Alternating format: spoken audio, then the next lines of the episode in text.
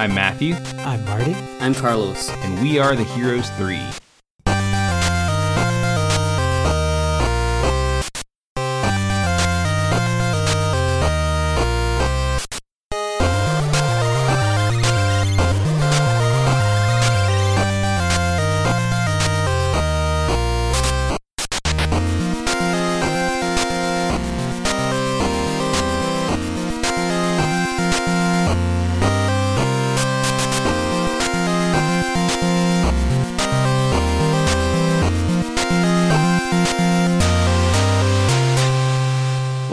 Heroes 3, the bi weekly podcast where three friends explore the best, worst, and everything in between in the world of Asian cinema. And this week we are taking a look at A Chinese Odyssey Part 1 Pandora's Box from 1995. This is directed by Jeffrey Lau and starring Stephen Chow, who, welcome to the podcast, Stephen Chow.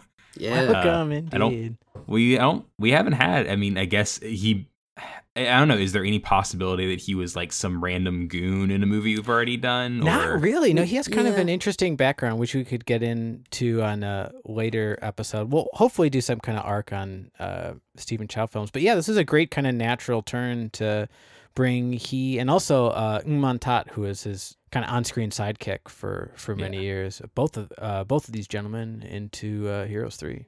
Yeah, and oh yeah, and I guess I should have mentioned that we are beginning our arc, taking a look at uh, taking a look at movies inspired by Journey to the West, specifically the Monkey King character, uh, because of course we looked at Havoc in Heaven last week, and like I said, this is a two part movie, uh, kind of a three part movie because there was a part three that came out like 20 years after the the first one too Right. but Yeah, um, but we're taking a look at chinese odyssey part one and part two for our next episode Yeah, totally. And um, you know, I don't I don't have the sense that either of these films have been as much of kind of cult classics in the West as they maybe could be, or I guess I should say as they are in um, Hong Kong and mainland China. Um, I know Would that you say that they haven't uh, made their journey to the west? Oh, Eh. dude. apropos. I'm sorry. But yeah, I No, know I'm not both sorry. uh, both the can- the the um the Cantonese and the Mandarin versions are um like extremely uh quotable and quoted and kind of like Mhm.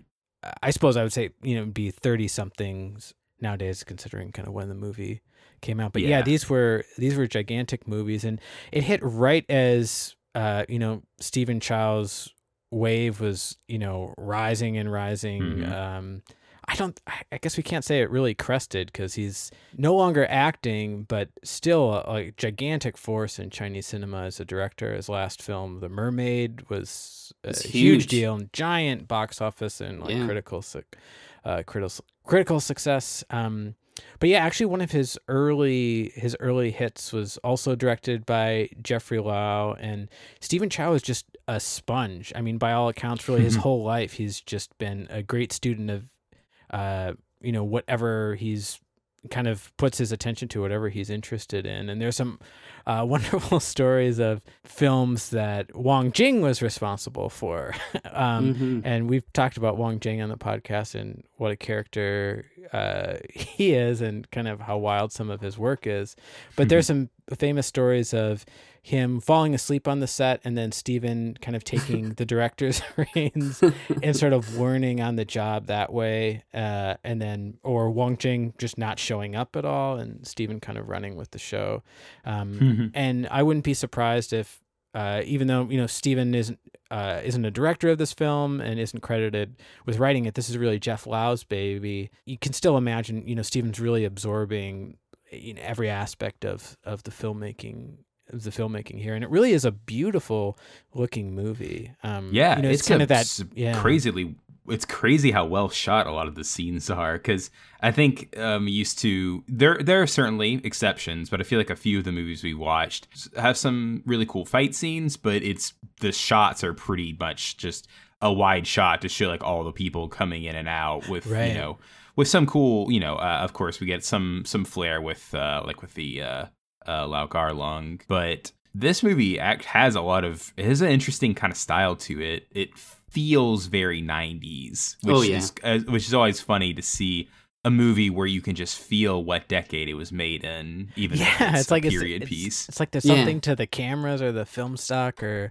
or something. But yeah, this definitely feels like post Tsui Hark, Once Upon a Time in China. I was Mhm. I was gonna say movie yeah. If you, you know fans of our podcast have been following us, you know I think that this kind of is closest to the Jet Li arc. You know we we covered Yeah, Once Upon a. Time in China, and also the movie that I really like, Kung Fu uh, Cult, Cult Master. Master. Yes. and that's that's Wong Jing. So um, they they there's this Oh, yeah. signature style of, of filmmaking that you really got out of the '90s in Hong Kong. Uh, once wires were introduced, and Yeah. this uh, this has a lot of those staples. A lot of really uh, dramatic lighting and like Mhm. smoke in the background. Yeah. A, a lot of like saturated colors for a lot of scenes. But it's also great to see how intentional. I mean, we should say like this is a comedy, Yeah. and Oh, yeah. uh, it's great just how aware Jeff Lau and the whole crew is of uh, what would have been very fresh tropes in a lot of cases. Yeah. Right, right, um, right. and it's And- kind of beautiful seeing that that sent up. And I, I think actually there's quite a lot of humor that that gets lost during translation. Uh, Oh, we yeah. should mention that uh, the official subtitles are are not terribly. they're pretty. Not They're pretty strong. literal. Yeah. So they're pretty and, literal. and even which if doesn't and even if they were great, there's a lot of wordplay and there's Yeah. uh, a lot of sort of uh, cultural in jokes that just aren't going to kind of carry across. I do think that that's another staple of Stephen Chow. When you when you see his comedy and stuff like that, there's a lot of slapstick. There's a lot of wordplay. Yeah. There's a lot of um, I don't know, kind of like physical comedy. Almost like I, I would almost say, you know, like Jackie Chan's. There, he's very influenced by Buster Keaton and stuff like Mhm. this. And you can Right. almost see that Stephen Chow was maybe like I don't know, like a Three Stooges. Yeah. Yeah. You well, and actually, like, I, uh, um, you know, one of Stephen Chow's biggest influences, and this is true for a lot of us, is Bruce Lee. He's a giant Bruce Lee fan, and actually, yeah, yeah, we'll we'll hopefully encounter some of that. Um, where some of those influences come to play in some of his own work. Um, But yeah, it's interesting, For- like what you're saying about Jack, or even like Lau Kar-leung as we're going through that arc. It's funny when a lot of Hong Kong filmmakers start to reach a larger audience. It's like they it- they devise some ingenious ways of like working across like the language barrier and mhm. some of the translation issues. And I think a lot of times that's maybe focusing on more physical comedy or uh, physicalizing the story and the action in some way. And yeah, I mean, I think that's that's something that Stephen Chow's been you know focused or was focused on for many years in his career, like just having things translate and having things land, and eventually having that land you know beyond just the Hong Kong and um, hmm mainland Chinese audience. I I totally see that, and he was one of the first uh, Hong Kong uh, like filmmakers. Like his movies, it was like the first time I ever saw a different Hong Kong film directly reference Bruce Lee like as a wink to the Yeah. audience. Are you talking know, about like where- in Shaolin Soccer or something? Yeah, sure. Yeah. And you know, like it was it was something like, oh, th- yeah, this isn't like a, a clone of Bruce Lee kind of situation. This is like them addressing his influence. Yeah, and, like an homage or a, Yeah. like a reference. and capitalizing on that. The other thing is too, you mentioned Western stuff, and I would say that his film, some of the physical comedy almost leans towards like Warner Brothers Looney Tunes, like Totally. kind of quality. Yeah. And yeah, which he to- like Oh, famously famously leaned into in that great And- sequence in Kung Fu Hustle. Yeah, Oh, yeah. for sure. So yeah, he's definitely got that kind of sense of Mhm. international uh, appeal. You know, he's Yeah. going for that. But yeah, yeah. But before we dive into it, how about we take a quick look at the back of the VHS? The mischievous Monkey King is at it again. When his sticky fingers find Pandora's box, the goddess of mercy can tolerate him no longer, cursing him to live as a human. 500 years later, the bandit Joker finds out that the threads of fate have formed a spiderweb he won't be able to escape. Two demons come to town looking for the key to heaven and the monkey who would be king. And a town full of fools is left to deal with them in the most hilarious ways possible. Starring Tat, Karen Mok, Yammie Lam, and Stephen Chow as Joker. Prepare for a classic reimagined. Journey to the West is reincarnated by the mind of Jeffrey Lau in A Chinese Odyssey, Part 1 Pandora's Box. I kind of feel a little bit. Uh, I mean, it's not quite as oh, not quite as silly. Not definitely not in this movie, but you can definitely feel a little bit of like Zucker Brothers, like like I- from Airplane. Oh, dude, or totally. Like that. I know you're. Yeah, you were saying that. The I other was day, mentioning Carlos? that. Yeah, Or yeah, I was gonna say naked, the- naked gun or something. Yeah, Naked Gun, something like that. Because oh, and and again, I'm sure there's you know, and don't call me Shirley doesn't exactly translate to other Right. languages. So I'm sure there's plenty of lines similar to that in in this and other Stephen Chow movies that I'm sure is really funny and has really good wordplay, but only you know if if you Yeah. speak Cantonese or Mandarin. Yeah, that's there was. a gr- that's a great point. Yeah, I love that Yeah. Zucker brothers comparison, or like you It's were saying, true. yeah, Leslie. He's almost a Leslie Nielsen of Hong Kong. It's great. That's that's I had this like epiphany. There's there's a scene I'll bring it up when we're talking about the film itself. There's a scene in the film where two of the antagonists, the two sisters, they're beginning to chase one of the characters and one of the sisters kind of breaks and like kneels down and it's like this moment where it's like, "Oh, what just happened?" and she the sister goes back to her and she says, I just had to tie my shoe. But then there's like a dramatic yeah, camera that's shot of her tying her shoe and like there's like this like Dude, swelling yeah, that's like dramatic such a music. Naked Gun thing. I had Mm. such I was like, boom, this is like the naked gun. like this is like totally like a Leslie Nielsen joke. I love Mhm. that. It's Yeah. it's great. And, And oh, then dude, and one yeah, of my like oh yeah, I don't know. It, it's amazing, especially when you're watching like a bad, badly sub uh, subtitled film. Which, I mean, when I was first getting into Stephen Chow movies, that was kind of like the only option. There was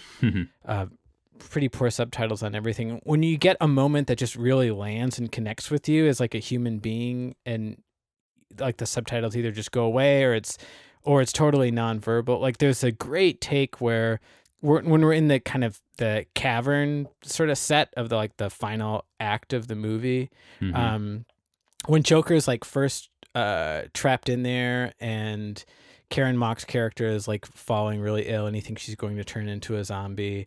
And then her sister opens it up and they do that costume Mission Impossible switch. You know what I'm talking about? Yes. but, then what, what, oh, but then what's great is like, uh, so then he kicks, you know, the Spider Woman back in. Um, but then anyways there's some antics where it's like oh no whoops uh, don't mean to do that so he like he finds himself like back in the cave with her Yeah. yeah. with the Spider Woman, and it's almost like he didn't realize like the error of his ways, and he turns around and he does this like innocent little like smile take. it's to her that great. just it just destroys me. It's just yeah. uh, it- it's the And- kind of thing too where it's like, or maybe almost like uh, Robin Hood Men in Tights, where it's like it's the kind of thing that breaks the period just like s- Yeah. so hard, where Mhm. it, it just feels like such a modern like human touch or something. I Mhm. don't know. I just love that. No, you can you definitely feel a little Mel Brooks as well, just in some like the the goofiness and and I, and I, and my favorite bit in that scene is after that whenever he just he doesn't even try to fight, just like So now you're going to beat me, aren't you? Can you go easy on my face? It's the best part of me. Yeah.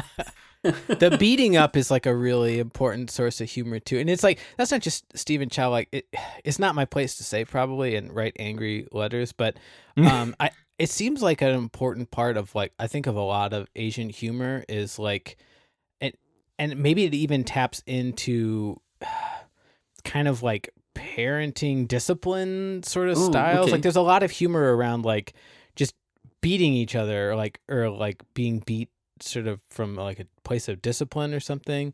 And I mean that was I I think that was true in like older Hollywood stuff as well. Like a lot of slapstick a lot of slapstick I think came from a similar place.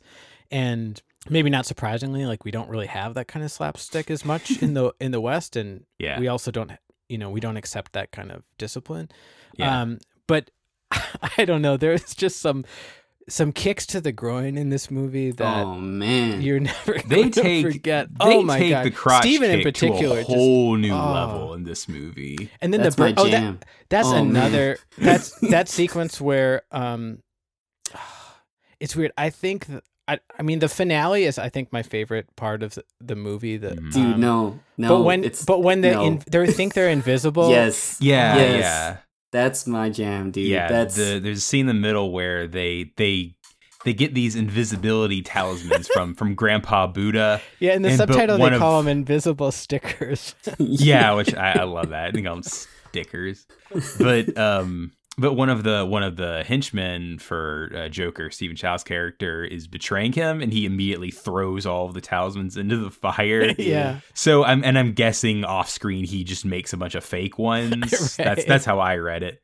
And Yeah, totally. Whenever and whenever they're creeping in, it's really weird because it almost looks like they're all wearing like diapers or something. Yeah, for sure. And it's then like Stephen Chow has period like this. Chippendale thing going on. He's got a bow like tie. a bow tie. He's got a Oh, that bow on. tie is amazing. And then he has some Oh. kind of like yeah, anyways, some other apparatus to it. But it's great because the two sisters are like of course they immediately see these guys like, okay, play play along. Yeah. Or no, I think Ng Man Tat's character like slipped them a note that said like, "Oh yeah, they've got pretend they Mm. they're wearing invisibility Mhm. uh, talismans or stickers or whatever you want to call them." Um, so there's some really fun kind of just humor around these ladies trying to pretend that they can't see these guys. Um, and then anyway, so Stephen Chow ends up getting in a position where um, he's in flames and essentially like his strange underwear is in flames.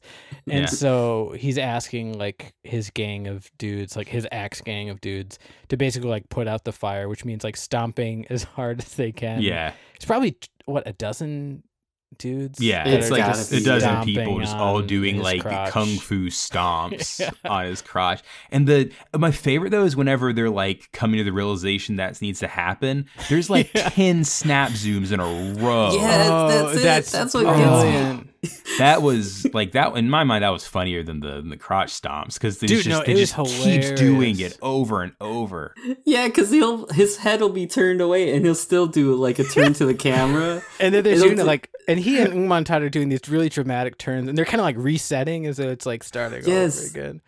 How- Again, Yeah, yeah, it's it's, like- like, it's setting they up the trope that's like pretty fresh, at least in Yeah. Hong Yeah. Kong cinema at that time. Yeah, it's like it's like they're doing. It almost feels like an editor joke. Like an editor probably had to watch, you know, had to watch Gordon Liu doing ten dramatic turnarounds with a snap zoom. Right. So he's like, "What if I just put these all in a row?" that's true. I'm Uh, sure that's like how that great Monty Python and the Holy Grail Lancelot running gag. Oh, oh, sure, sure. you're right. That's the exact same guy. I mean, that's the cool thing about like um cinematic comedians or like when the directors are like the like authoring the comedy. I Yeah, mean, totally. Yeah, you get yeah, you get these kind of sequences you Hmm. couldn't imagine anywhere else. But anyways, like it's this escalating like fire on the crotch thing, and like obviously the sisters are doing it on purpose. Um, but I just it's just like it's this like play of human emotions like Mhm. writ large in like this two minute sequence and Stephen Chow the way he looks back at them with like tears in his eyes he's like resigned to this fate of like needing to be stomped out I don't know man And just the That's- coordination. that is totally of, jeffable his like tear Oh, yeah. Oh, yeah. The the coordination of all of his crew, how they all Yeah. kind of march forward and they very stiffly stomp down on his crotch. And then Oh, as it escalates, it turns into just straight up like wire foo, like front flips. yeah, it's amazing. Oh yeah, we should say the action director is uh, Tony Ching Tung, who I don't think we've encountered yet either, but another one of the great Hong Kong action directors. Um, you may know his work from films like Hero and uh, House of Flying Daggers, oh, but great. Ooh. um, a lot of the wire fu in, in through the wire fu period, uh, really a lot of great work, and you can see that here. It's like really the high speed sort of like spinning yes. flying with sword choreography really great and a lot of kind of undercranking like you have in the period but Mhm. uh, like you were saying matthew i think it's yeah brilliantly kind of framed and edited and really cool stuff So yeah, we're kind of jumping around a bit, and that's that's fine. Um, but we should kind of go over the basic plot of the film, Yeah. Sure, just yeah. you know, for for anyone that might not be as familiar. So we're we're looking at a loose adaptation of Journey to the West. So Stephen Chow Yeah, is pretty pretty loose. pretty loose. yeah it's almost like a Um, modern reboot like I, I don't know i feel like the way that a lot of the big studios over here like to treat properties now which is like Oh yeah we're not going to get into the origins you know the characters and um and that idea of what you know like we think of maybe like Star Wars as Raider or Raiders of the Lost Ark is starting kind of like um, right in the middle of the action, like in Mhm. medias res. Like, I think this movie takes that to another level, almost to the point of, especially if you don't have a great translation, uh, of confusion. Really. Mm. Yeah. I mean, did you guys have that experience where it's like a little lost, kind of in the? I mean, the only beginning of the reason I wasn't lost is because we have we did a bunch of research about Journey to the West for last Nice. episode. So like, oh yeah, that's the Monkey King. That's So the yeah, that does kind of put Monk. you I like know where the audience guys. would be. Yeah. Oh hey, that's the Iron Fan. I remember the Iron Fan. Yeah, Which yeah. to most people in the West who you know didn't just do an episode on a podcast be like, the what? Why did he, that thing just grow in front of him? Why Dude, is he when when you guys saw the uh, the giant cudgel at the end, did you like get emotional? man. yeah, a little bit. I was like, hey, that's it the was like thing. that's so beautiful. Yeah, it's really good. And yeah, that's I mean, I guess what you're saying, Matthew, is, is we're getting what I think the Hong Kong film going audience was getting when they were Yeah. watching this movie. Yeah. Where it's an like it's kind close, of this or we're getting close to that. yeah, Closer. original thing, but then you see these characters that you're familiar with and you see these Mhm. these actions like the giant uh the iron fan and you know white bone spirit these things it's like oh i know that because of this and Yeah. uh i think we kind of buffered ourselves for that so we were Yeah. kind of good yeah it's really cool so it's like joker plays he's basically like a bandit like leader and uh but we what you find out over the course of the film is he's like the reincarnation of the monkey king yeah, which Yeah, is so a the- surprise to him. yeah, yeah. At the beginning of the film, you get a scene of the Monkey King and the Longevity Monk or Eternal Monk or whatever you'd like to call him. Mhm. They're um they're facing down, and actually it's interesting because it's Guan Yin, the kind of goddess of mercy, that they kind of when you see her uh, represented, she's usually like sitting on a lotus. And uh, she's usually like the savior in all their situations throughout the stories of Journey to the West. She's the one that kind of gives longevity monk the golden ring that he places on the monkey king's head to kind of subdue him and Yeah. anytime that they are running out of options they kind of run to her and she's usually the the person that saves them but in this situation she's kind of scolding him and wants to punish him because yeah, he's taken the pandora's box and uh, he's kind it's of like a striking opening shot because there's all this fog and smoke Yeah. and which is I. I don't know, an ingenious way that I think a lot of these maybe smaller budget productions, or at least smaller compared to you know Hollywood film of the time, um, can kind of achieve these like fantastic environments without having to maybe build out a really large set or use a really large location or something. But yeah, I love how she's towering over him, and and I don't know, um, in general in this film, all of the female characters have incredible power and agency and Yeah, control over the story in a way that's like I don't know, super refreshing. I think. yeah And- it's cool And they're also interesting because they're not just bad guy or just good guy. Like there's a little. It's kind of weird how flexible it gets, which I kind of like. Yeah, and they're It's not different. sort of like masculinized or whatever, which I think happens in a lot of like Hollywood stuff where it's sort of. This is just my opinion. Heroes Three does not endorse these views. Um, Please email heroes three podcast Yeah. at gmail.com. but you know, sometimes where it, it's sort of like, oh, oh, you mean like women should be like uh badass and like shooting and punching and kicking like the boys or grossing out like the boys and like that's awesome. I mean, there should be like every you know, every color and every point on the spectrum I think should be represented. But um I don't know, it's it's really it's really great here because these feel like fully fleshed real human beings even though they're not human beings they're like these sort of deities Yeah, Mhm. yeah. Um yeah, so what basically happens is she's going to punish the monkey, but the longevity monk, he sacrifices himself so that the monkey won't be punished. So then it kind of jumps forward like 500 years later and this is where we get the start of our movie. So Yeah. yeah, basically what happens is a woman shows up in the midst of the bandits, but what you find out from her is that she's uh one of the she's called the spider demon. I forget. Yeah, they they call her that. They Or just straight up call her the Spider Devil. spider Although- devil. Yes. Although it, it's one of those weird things where whenever we hear devil in the West, we think of one devil, kind of like you would hear God and think one God. yeah. But devil, Right. it just it's like devils. It's just kind of another word for demon. yeah. So I wrote down Spider Demon everywhere because it Okay. sounded cool. Yeah, I like that. Yeah, it's cool. And uh yes, so she is awaiting the return of the Monkey King because what her and what you find out a little later, her sister, who you find out is the white bone spirit. I think they call her Jing Jing. They in the just film. call her Jing Jing, yeah. Yeah, they're looking for longevity monk to steal the scriptures so they can make their way to heaven. That's their like ticket to heaven, and Yeah. that's kind of the whole crux of this film.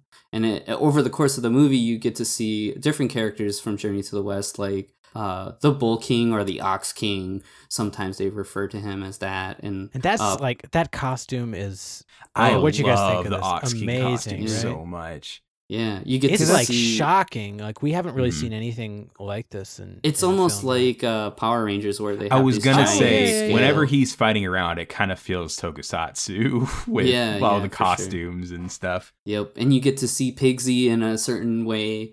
Yeah. Yeah, I'm Totally. guessing we'll get to see him more in the next movie. yeah, Yeah, definitely. there's a lot of that too, where you know, uh, they're kind of teasing you with these characters uh, a lot, and by the end of the film, you get the promise of something more. So, Yeah. um, yeah, I don't know. It, it's really cool. It it's yeah, very comedic. There's a whole bunch of fun stuff to look at in Mm. this film, and yeah, the fighting's pretty good. There's actually, I would say, the choreography is kind of like more like this wire fu where you know when you do Mhm. see a fight there's a lot of people flying around and there's a Yeah. lot of A lot of slow mo. yes slow mo um I yeah, think, sort of less about like the point counterpoint or like character through choreography. It's kind of just these beautiful sort of swirling routines usually. Mhm, Um, mhm.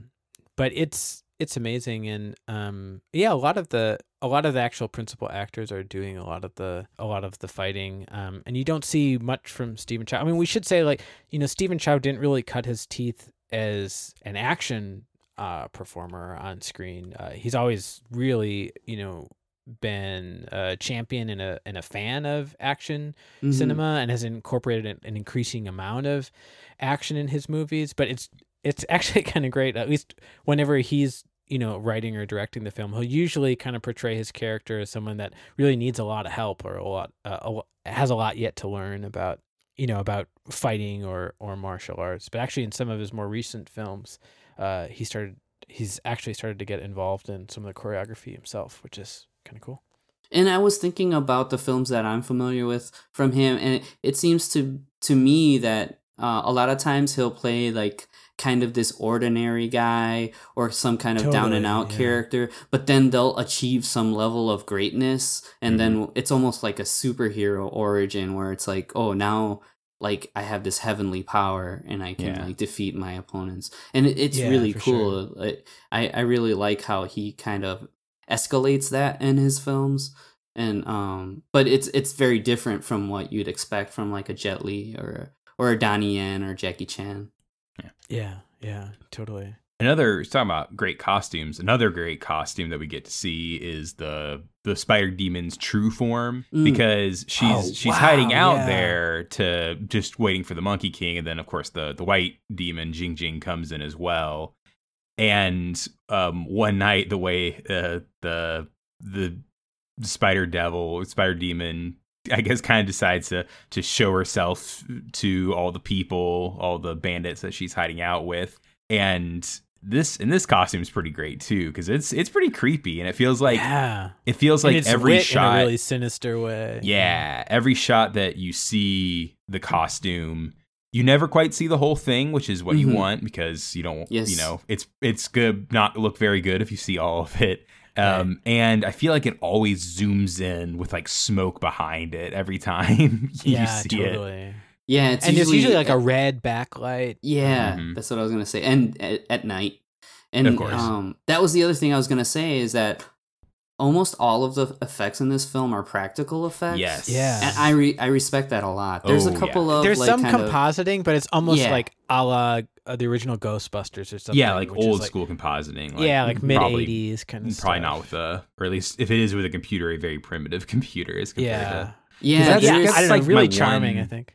that's kind of the one like i do like kung fu hustle obviously we're going to talk about it at some point but some of the cgi is like oh wow that's really bad Well, and I- especially when you saw, I mean, I actually think like when it came out, Uh, I, thought the also CGI didn't see was it when really- it came out. Really Oh, okay, impressive. I saw it somewhat recently, so But but yeah, the expiration date on CG, I mean, I think most of us could agree is like it's a really short life cycle, like however Mhm. good we might think it is at the time. And I, I don't know, I almost think we're in a period now where no CG is ever good. If we notice it at all, it's it's I mean, I, I, I think I probably feel that way. I don't know. I'm yeah. This it's, is it's a not post. fair, but But yeah, we're in a post Stan Winston world. That's that's what Yeah, we're living in right it. now. yeah, Like, for sure. Well, and I think also shame. with like Kung Fu Hustle, and there was some of this that was tested in Shaolin Soccer, and um, Mhm.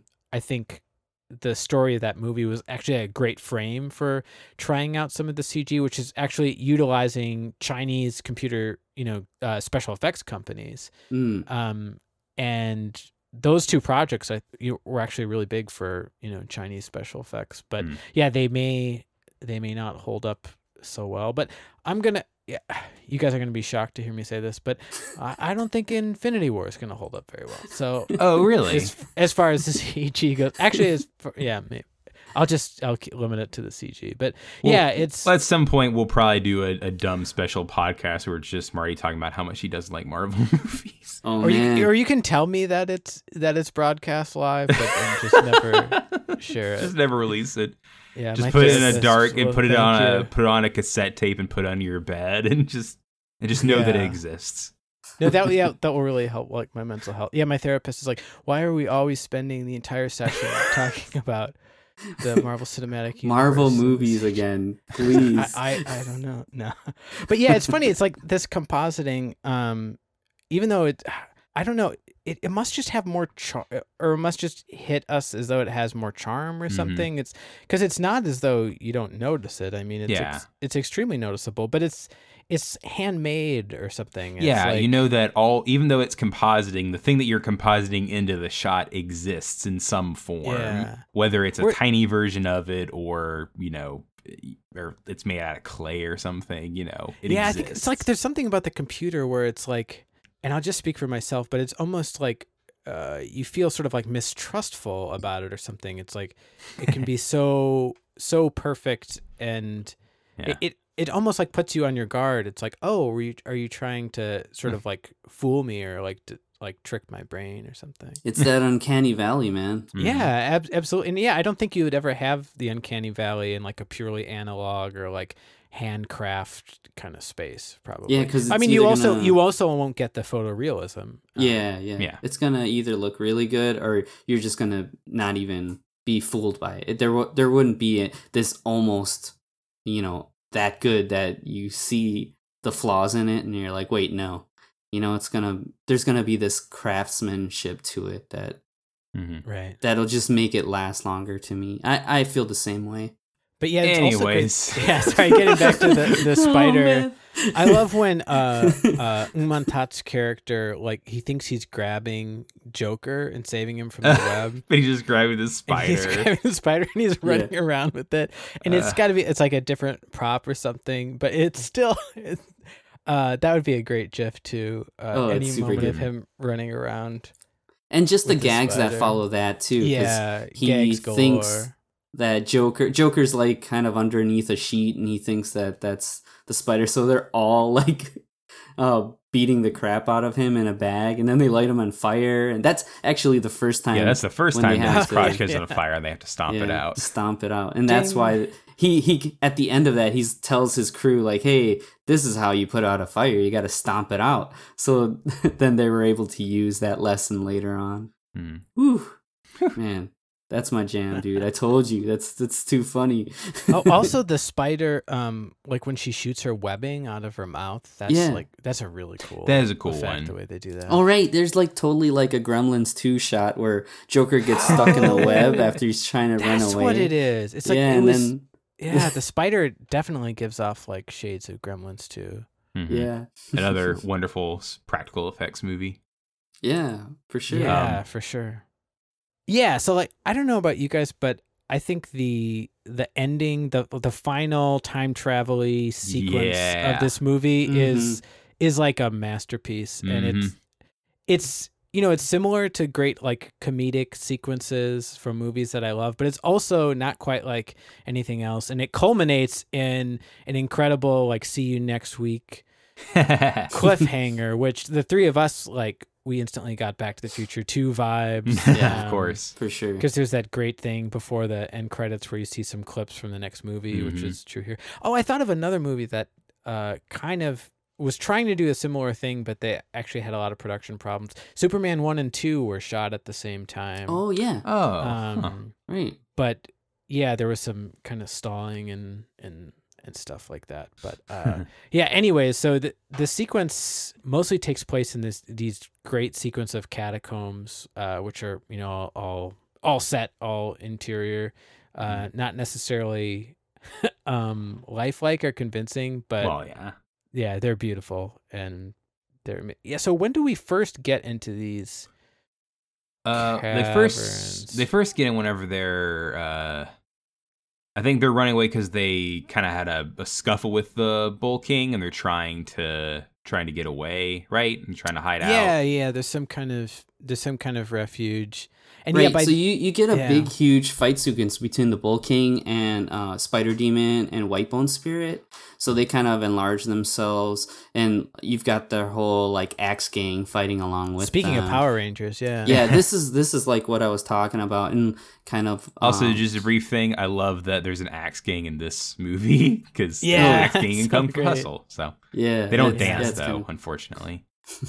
so what Yeah, ends up happening dance. is that the the two women they end up taking Joker and and Chu, who is the second in command. Um, he's like kind of been hypnotized, and they end up taking them mesmerized. to the, in the subtitle. that gets some kind of cool like uh, uh animation effects too. oh yeah, when they do cool. Like like rotoscope drawing.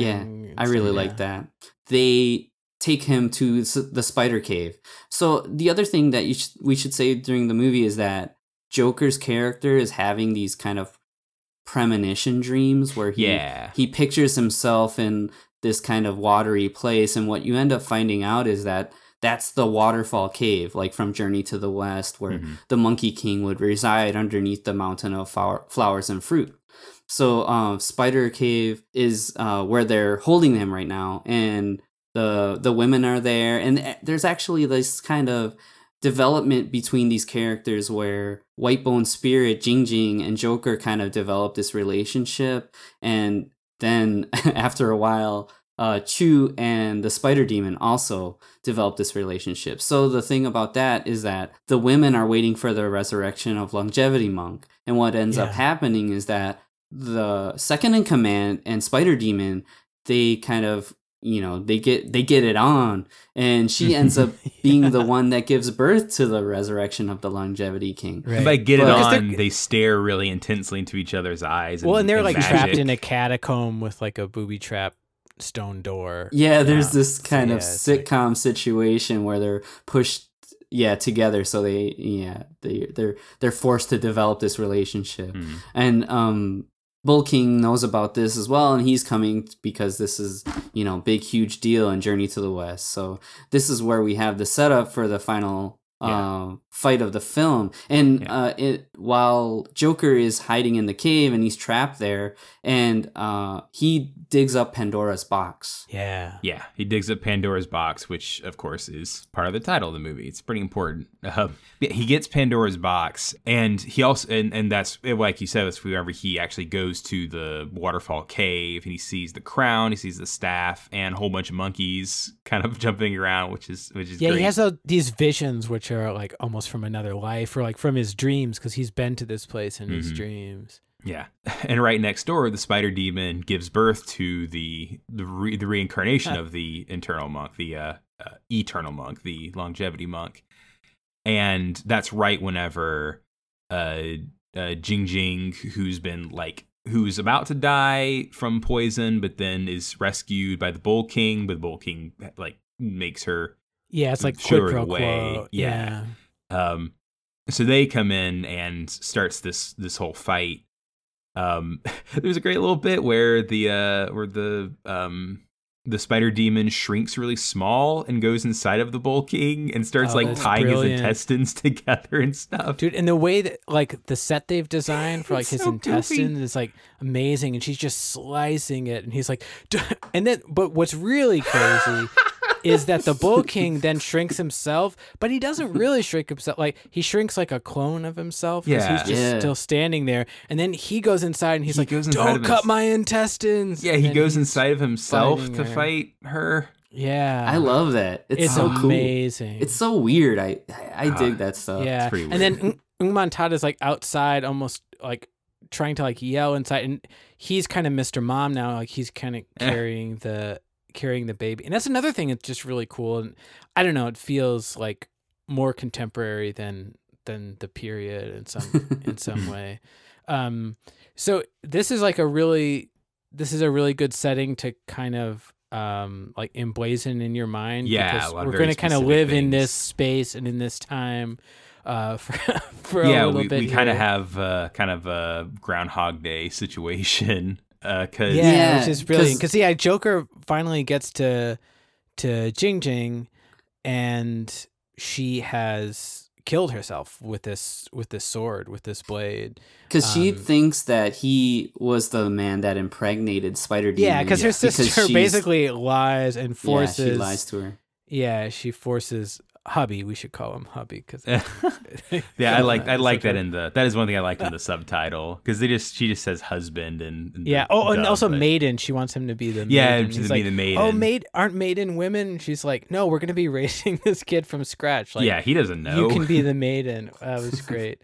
and so she uh she kind of has power over him. So he lies and said, "Yeah, Joker impregnated her," even though he's the father. So it's like a real uh it's really kind of a low blow to Yeah. both of those characters. But anyway, so she's sort of devastated in almost like this Shakespearean kind of way. Also, Mhm. we should call out Karen Mok. I think this is her first entry in the podcast. Yeah. Uh, Mhm, probably yeah. Karen's one of my favorite Oh, uh, she's great. Favorite actresses. She's she's great, and she actually will pop up in a couple other uh, Stephen Chow films. But oh, I'll um, never forget. Well, I think it's in God of Cookery where she has this really goofy, like big teeth. Yeah, So- that's she's- oh oh, man, she's man, so, she yeah, yeah. she's always so game, and um, I think grew up in the UK. Anyways, like yeah, speaks a lot of languages, extremely talented. But yeah, I, I this this shot of Joker running in on her, I love it. It's just like this stationary camera. And it's like such such a striking image, and I think it's so important to to kind of nail this because, like you say, we're going to be in this Groundhog Day Mhm. where we keep coming back to this to this scene. But they also ha- they have a gag at first because he doesn't realize she's killed herself. But then, almost like Marty McFly, it's like, oh, I've got a time machine. I can go back in Yeah. time. But he needs to harness the power of the full moon in order to uh, essentially to utilize Pandora's box. So he needs to run outside and get to that full moon. But on his way is the uh the bull that's kind of standing there frozen as uh the bull and the spider demon are fighting and then um yeah Man Tat and, and the baby and he kind of holds him up and they have a little back and forth. It's funny it's not really that much of an interruption which i think like adds to like how great this bit is. Anyways he finally runs out gets into the moonlight but as that's happening uh the spider demon has uh left the body and they're fighting and they're trying to retreat and it's kind of a beautiful moment. She she basically gives the baby away uh to his father and says like look at you raise him um and meanwhile she's trying to fend off you know from the bull king Mm. and there's another one of these kind of Indiana Jones stone Yeah. doors Yeah. that's Yeah. that's dropping, and they're all like screaming at each other. So then we find he and Joker are left outside in the moonlight, and that's where he opens his Pandora's box and says his magic word. Boy, Boy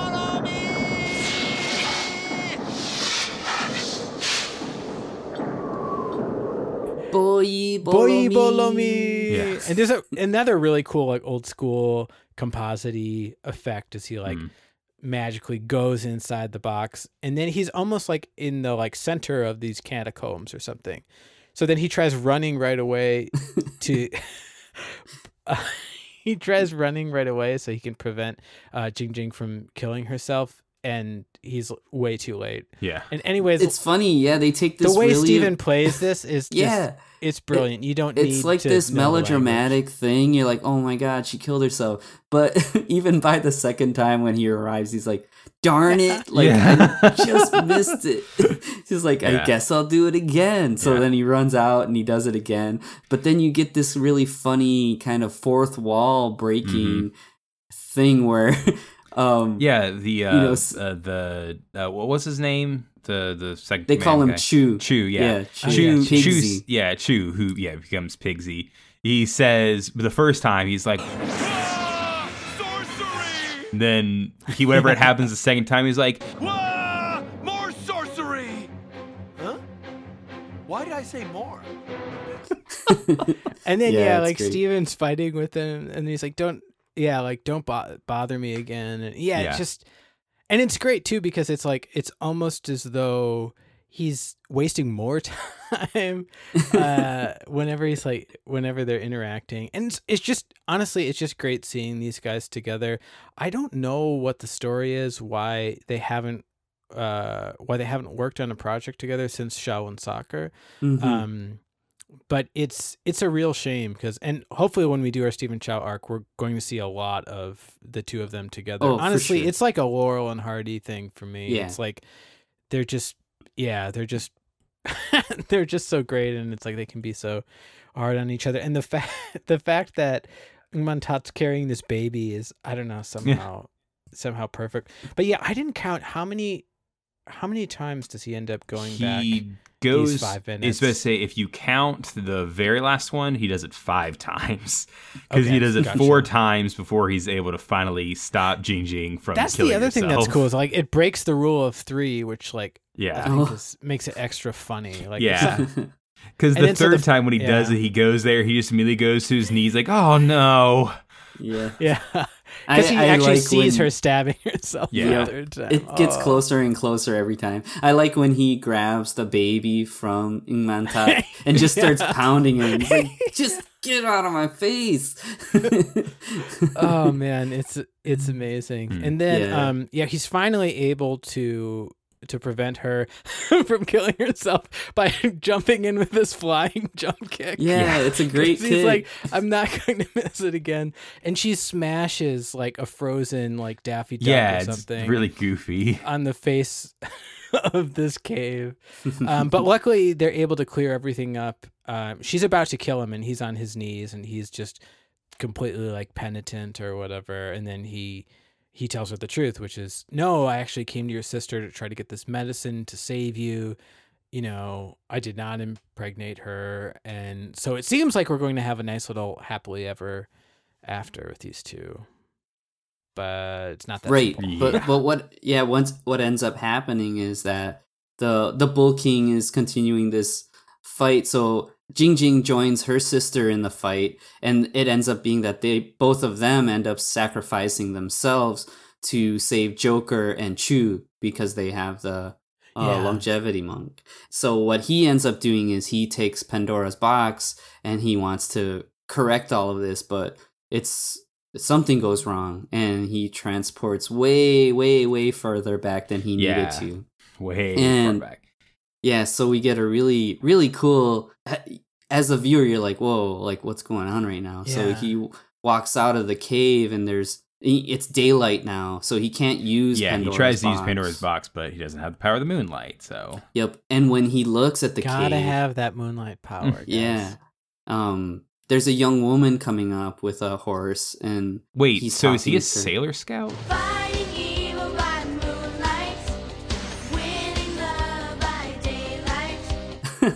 yeah, Dude, he's Power of the he should be a Sailor Scout. oh man. Uh, this uh, this young woman, uh, yeah, played by Athena Chu, which is it almost fe- it really feels like a cameo in this movie because she has a bigger part in the Mhm. in the sequel. Um, but not only is she a big star, but like camera loves her. She's really funny, scary, interesting. I don't know. This whole sequence is is great. Yeah. Um, it- So I, he I don't know. sees It's as great as that last scene of Back to the Future 2 where the dude in the rain is like driving up to Marty with the. Yeah. Yeah. I love that scene. Exactly. So he sees the there's like a sign over the cave and it says that it's the waterfall cave. And but he mistakenly calls it Wait, is it the other way around? No, no, it, it says Uh, the no, yeah, waterfall it says the cave or waterfall something. but, but he calls it like the yeah. spider's den cave. yeah, spider web spid- cave or something like that. Spider web cave. So he tells that to her and she's like, "Wait, that's a better name." So then she changes the sign with some magic and then she attacks him and grabs like the uh, Pandora's box. Pandora's box and she has her sword with her and um she ends up inflicting a wound on his foot which basically fulfills the prophecy of him being uh the monkey king. Mhm. So um, she says, "This is my place now. Like I'm gonna own this, and you're mine too." And then she walks off, and then he looks at his, at his foot and sees the three dots. And now Yeah. he he hears in his head the narration from Guan Yin telling him about being the Monkey King. Mhm. So he was given this And- mirror Yeah, during like, the movie mirror. that shows the demons their true form. So he was convinced that he wasn't before because he used that mirror on himself. But now, finally, when he looks, he sees the reflection of the Yeah. Monkey King. and then the music comes up and it's so. That is Oh, a it's really cool scene because it does like this. It cuts like, and each cut is closer to his face, and there's a really great like reveal where it's it it you know pans around and we see the mirror and he looks like the Monkey King with the crown and everything. Yeah. And we've never, I mean, we do see that makeup in the beginning of the film, but it's so dark and there's this Mhm. really Yeah. strong red, uh, sort of overcast light. And yeah, it's an amazing, like, striking shot, and the music swells. And then, yeah, we cut to the credits. Uh, oh, so, Mhm. so good. Yeah. Really satisfying. Yeah. And I'm definitely looking forward to to watching the next movie. Yeah, I would say for, uh, mo- I would say for most people, I think actually part two is probably the favorite of the of the two films. So yeah, I'm I'm eager for you guys to to check it out. hmm Yeah, but this was really cool. And I think it's a great kind of introduction on the podcast for Stephen Chow and the style Awesome. of of humor and action that you get to see from him. And you know, it ties into Journey to the West, which is like something I'm really into right now because of the. I actually actually bought uh, the first chapter of Journey to the West. Oh, There's like a- There's like a translation by Anthony C. Yu, and actually Oh, okay. in 2012, uh, University of Chicago made like a, I mean, I guess like a revised translation of it. So I'm pretty excited to read that. Very oh, cool. dude, that's great. Well, it's just cool seeing like this period of this period of you know Chinese Hong Kong cinema and just seeing the depiction of this kind of high fantasy and the fantasy from from like their own folklore and yeah, yeah, there's just nothing nothing quite like this. I mean, in a similar way to uh, Havoc in Heaven, it's like Mhm. It's just it's not like anything. Certainly, there's nothing really comparable to it in in Western cinema. yeah. He's I mean, other than Naked Gun, Of course, um, of course. and Back to the Future too. No, I was I was thinking that would be crazy if there was still consistently made movies that had like you know Romeo in them or something like just one specific Wow. character from a 500 plus year old piece of literature. You know, that will be interesting.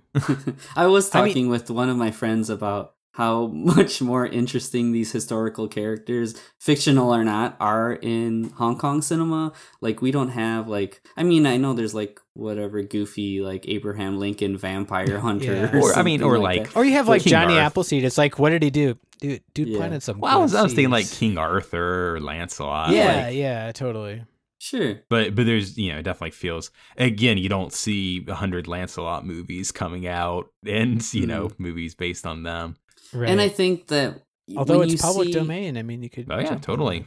y- we like We whenever have you eight see billion like a, Sherlock Holmes movies, so sure, Yeah, like yeah, a, a sure. King Arthur nowadays, it's like dark and gritty or something. That's you know, true. like yeah, this ain't your I think it literally was. Didn't didn't King Guy Ritchie do a King Arthur or, or someone yeah, did a it's, King Arthur? it's always not that long something like ago. that. It's like, come on, man, have fun with it. Give me some colorful, like fun action. You know, like something like that. a way Yeah, more and th- and appealing that, to That me. is what's that's what's really great about this movie is that um it's a lot of it's a lot of fun and it's going for really zany gags and uh you could maybe say it's it's kind of bro- more broad comedy but Mhm. I don't actually think that the fantastical elements are really ever compromised. Um, No, I don't think so. I don't know. I think I think it's a really it's a really cool cool mixture in this movie, and that definitely continues in in part 2 Mhm. Oh, one moment I just realized that we didn't call out that uh, is amazing and reminds me of no other movie. Um, when the spider demon first gets to the the Axe Gang's little village, you know, Joker tries to kind of consult with her, and it's and she kind of has this display of power, and there's really no confronting her. She asked to see the soles of all of their feet because of this prophecy. We, don't really know that yet. Yeah. And so there's this great shot where like all these Axe Gang boys are, you know, just like lying down, sort of like butt on the ground, like soles of their feet pointed up. And she's like examining each of them. And when she gets to Joker's, to Stephens, we should also say he has like Eugene Levy, like Yeah. Oh, he yeah. eyebrows and crossed eyes and stuff. Yeah. It's great. But he has these hairy soles of the feet that are just Yeah. it's so it's goofy. it's so gross and amazing. It's like he has a and toupee on his great. foot. Yeah, totally. And Yeah, so- and she starts like yanking the hair. Oh man. It's this Anyways. absurdity. Like you would only see it in like uh like I said, like a police squad naked gun kind of thing. it's Yeah, like why is this here? There's no reason, but it's hilarious. Yeah, absolutely. Yeah, we got to say that uh Stephen's cross eyes are really yeah.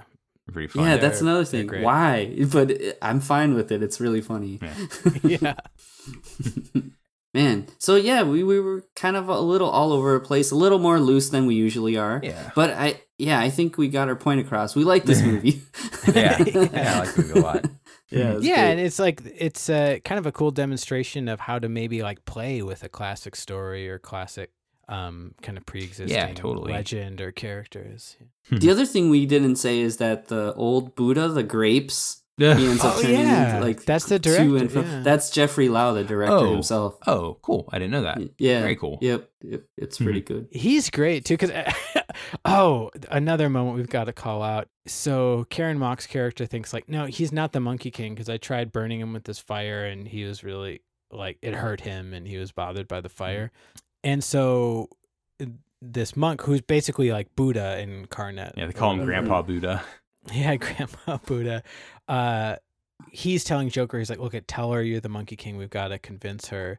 And so they're trying to do it. Um, and in order to really like pull one over on the sisters, he's saying like, okay, uh, burn my hand. And he does one of these like, you know, they have uh, a part of a wall like blocking them. So he's got actually has like Mr. Buddha's hand like playing as like his hand and it's Yeah. you know like one of those like switch 'em ups Mhm. and she throws the fire on dude's hand like this Yeah. Buddha guy and, And- Jeff Lau's take is so good because he's like trying to have this like peaceful serene like I'm meditative and I'm one with it and he's doing this like nodding as his hand is just like rotting with this fire and again it's just crazy you've never seen anything quite like Yeah. it Yeah, and not Um, only that, While but, the hands uh, get all Joker, black and charred and stuff. yeah yeah Joker Oh, seems to be like prolonging the conversation Yeah, just totally. to add to that. Yeah, it's it's pretty fun. And there's a lot of other little bits that we didn't mention. So if you if you're able to find this, it's I think you can buy it on like Amazon and stuff, like digital copies. yeah of it. totally and there there was a dragon dynasty like two pack dvd that has part one and part two Hmm. um it's uh you can still pick that up so it's great i think it's in kind of the later era of dragon dynasty so it doesn't really contain much in the way of supplemental features and Yeah, it's pretty light clear they didn't even they weren't able to finance a new translation for the subtitles or anything like that but uh we should say the dub i know you you enjoyed the dub right man Mhm. Oh yeah, I really like the dub. I did too. Yeah, I actually watched it last night before uh, before it we has to be recorded more of a modern. du- It's so I'm not. definitely- I'm not Mhm. sure when this was done. I mean, who knows? Maybe this was something that was financed for the Dragon Dynasty DVD. If so, uh, that's great. That was- All the voice Awesome. actors are. I mean, it's it's modern, so it doesn't have that kind of older charm. But the voice acting's done really well. I Mm-hmm. feel like the timing compared to the film of the voices is done really well where Oh, you're yeah. watching it and they're matching it really really nicely um And I think the translation is is stronger than what's in the Oh, subtitle. yeah. Yeah And I feel like there's So- a lot of stuff that they say that works. That, that's probably more of a translation of how the Chinese is meant to be interpreted versus what it Yeah, literally exactly. is. Exactly. I'd also say that um so like in the original audio version that and the subtitles they don't refer to Chu the second in command by name like they, they only mention Yeah. it once and in the dub they mention it a handful of times. Mhm. Also um That's one of the other kind of comical characters Bing that oh, seems to be like a Bing. He's yeah it, it's weird because it seems like it's played by a woman but maybe not i was kind of confused by that but yeah they say bing's name a much more times so Yeah. you know those characters Well, yeah, a bit better him, in the like dub. the uh whoever's doing the Cantonese version. I think it's true on the Mandarin uh audio as well. Yeah, he's kind of like pitching his voice way up Mm. there. yeah Um. So yeah, I'm not. I'm not entirely sure what that that's about with Blind Bing, but he does get a heroic death. yeah Probably the yeah, most for sure. heroic death of the movie. Actually. yeah i actually which would is agree with cool. you yeah Mhm. But yeah, I think the dub is great. Uh, it's tough though. I, I, to me, it, it's like I mean, I think so much of the comedy, even if you can't understand it, really is in the yeah is in the voice, uh, especially with Stephen and Ng Man Tat. And in their movies of this period, they always set out to do their own recording, um, which isn't true of every cast member. Mhm. And so that's yeah, that's something that's really great. I think about watching the uh, the Cantonese version. But uh, shout out! I wish yeah, I wish we had more dubs like this. Mhm. Totally. Yeah. The other thing I would mention is that for me, when I was getting into these films, I was also getting into anime. So I was kind of really getting into kind of that style of humor. And I think that there's a lot of trading back and forth. so Oh, if, yeah. if you're Yeah, kind of yeah, used to like anime style of That- humor, there's definitely a lot with this of- kind of A lot of stuff that reminded me of anime humor. yeah. I think that'll help you a bit when you're watching Stephen Chow's films. Hmm. Yeah, totally. Thank you so much for listening. If you like this show, please leave us a review on your podcatcher of choice, iTunes, Stitcher, whatever you use. You can check us out on Facebook, Twitter, and Instagram. We're Heroes3 Podcast on all of them. Thank you so much to the Kung Fu Cinema subreddit if you're checking us out from there. And Marty, what is our training for next week? I mean, I know what it Dude, you is, guys- but you guys are going to be so surprised. I- Drum roll, timpani. Uh-oh. yeah, so it's actually going to be a Chinese Odyssey Part Two, and the subtitle of Part Two is really interesting. It's Cinderella. yeah, I'm definitely curious to see what that means. Yeah. So, ooh, the plot thickens. all right. Well, until next week, we're taking a look at a Chinese Odyssey Part 2 Cinderella.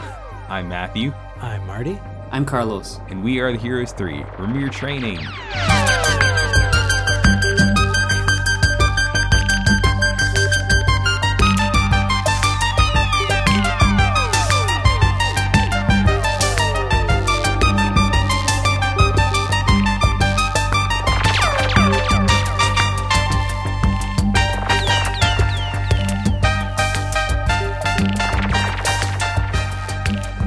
Heroes 3 is part of the Mercado Brothers Podcast Network.